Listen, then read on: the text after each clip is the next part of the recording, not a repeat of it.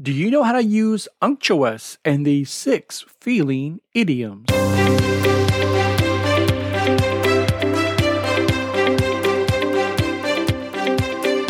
Hello and welcome to episode 28 of the English Language Test Prep Radio Podcast, your source for advice to help you maximize your score on the TOEFL, TOEIC, and IELTS exams by enriching your vocabulary. In this episode, you learn unctuous and six feeling idioms. I'm Professor Winn, a certified veteran English instructor and exam preparer for more than 12 years now. Increase your word power for a higher score on the TOEFL, TOEIC, or IELTS exam. Join my blog at bit.ly slash vocab email to increase your word power today. You get a new vocabulary lesson by email every two or three days to help you cultivate sophisticated English word power. That's bit.ly slash vocab email. And if you haven't, please subscribe to the podcast wherever you listen, whether it's Apple Podcasts, Google, Spotify, or TuneIn. You can find all these links to these venues on my podcast homepage at englishlanguagetestprep.com slash podcast.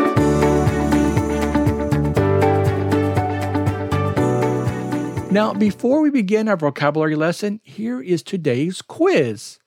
Which sentence is correct and why? Letter A. The students are studying IELTS should see me after class. B. The students who are studying IELTS should see me after class. Stay tuned, you get the answer at the end of the episode. Your lesson today includes the English vocabulary word unctuous plus your six feeling idioms. Let's get started. Your vocabulary English word today unctuous. It's an adjective which means insincere. Example The school's class president is so unctuous. You know she isn't so nice. Remember to start building your vocabulary as soon as you know you're going to sit the TOEFL, TOEIC, or IELTS exam. And now let's review the six feeling idioms in your vocabulary lesson today. Starting with down in the dumps. To be sad. Example Don't be down in the dumps, Larry. You're going to London next week. My heart isn't in it. To not be interested in something. Example I couldn't finish the novel. My heart wasn't in it. Blow hot and cold. To be positive sometimes and negative other times. Example Mary can't decide about the dance. She blows hot and cold every time I ask. A sight for sore eyes. Something that you are happy to see. Example isn't that clown's performance a sight for sore eyes? Drive me up the wall to make someone very angry, anxious, or upset. Example Jessica drove her mother up the wall till she loaned her money to buy a new car.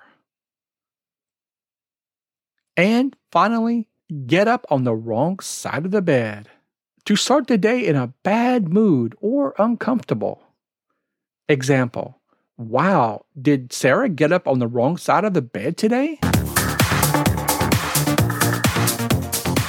Continue to increase your knowledge of English expressions like collocations, idioms, and phrasal verbs when you study my 181 Best English Collocations, Idioms, and Phrasal Verbs ebook.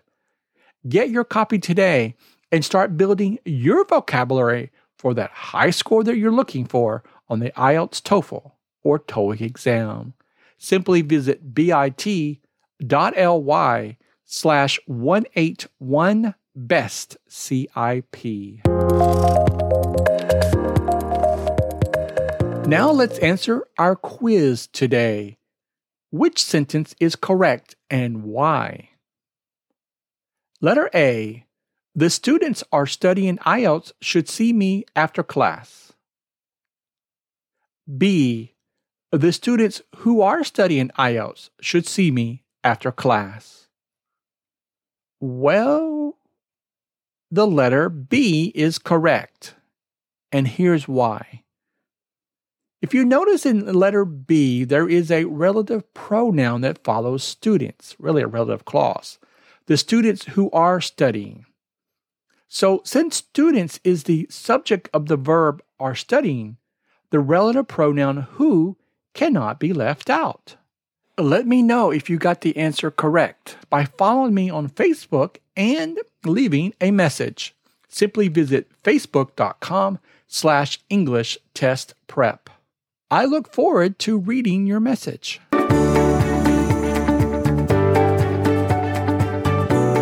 So let's recap our vocabulary lessons today. The English vocabulary term, unctuous, and the six feeling idioms down in the dumps, my heart isn't in it, blow hot and cold, a sight for sore eyes, drive me up the wall, and get up on the wrong side of the bed. Thanks for being with me today to improve your word power in episode 28. Download the transcript and view the presentation for this lesson at bit.ly slash ELTPR 028. I'm Professor Winn. Happy vocabulary building and good luck on the TOEFL TOEIC or IELTS exam.